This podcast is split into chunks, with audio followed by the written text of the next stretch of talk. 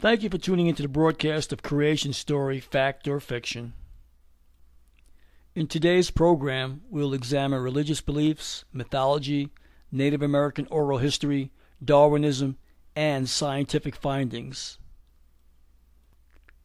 Let us begin by examining the Judeo Christian and Muslim belief that the world was created only 6,000 years ago.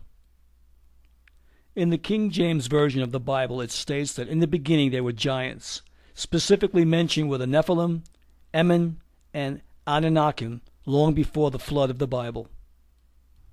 The book of Enoch could possibly explain the story of the mysterious Anunnaki who brought civilization to planet Earth. Consider the possibility the Akkadian Atrahasis that predates flood creation stories describes the creation of humanity when the gods mixed their intelligence with clay to make humans. In the Akkadian epic of Gilgamesh, there is a brief description of creating humans with clay, and Enkidu is born, who is the offspring of silence, which means he could not speak. Also, Enkidu has shaggy hair, eats vegetation, and drinks water like a gazelle, which sounds like a hunter gatherer or an early hominid.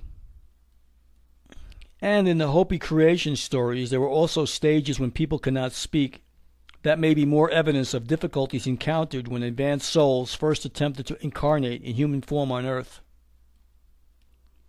The Mayan Popol Vuh describes the creation of different beings before the first human was created.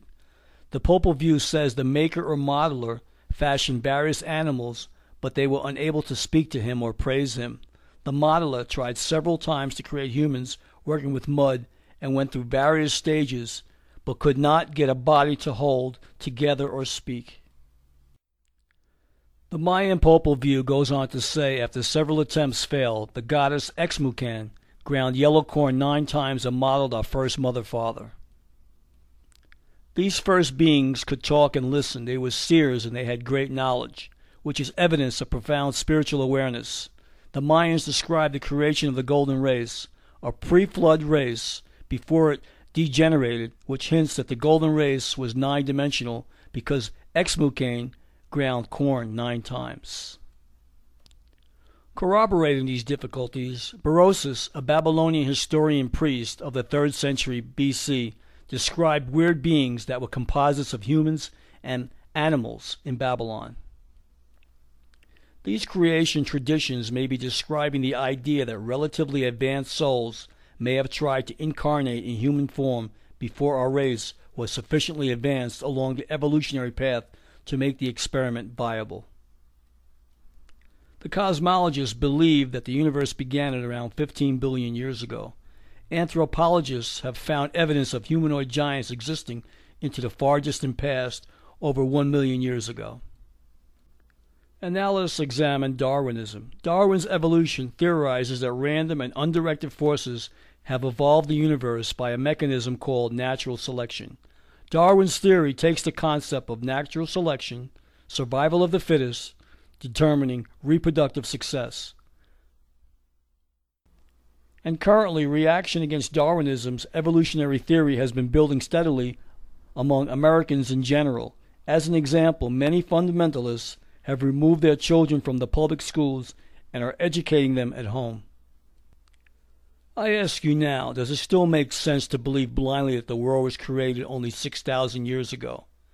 I myself am tired of theories that cannot be proven. We all come onto this planet as an infant knowing nothing. We are then taught by our parents, whose perception of the world is also often incorrect. We are then taught everything in schools. But how many of you out there listening and watching this program have an original idea? Is there a great thinker among you who will question what he or she has been taught? Will the truth ever be revealed? Will the truth come from spiritual science through the studies of Rudolf Steiner? Will the truth be revealed through the Akashic records that are said to contain the entire origin of man and the universe? Is man a test tube experiment? In closing, I ask the final question Mother, Father, God, wherefore art thou? I'd like to thank everyone for watching Creation Story, Fact or Fiction.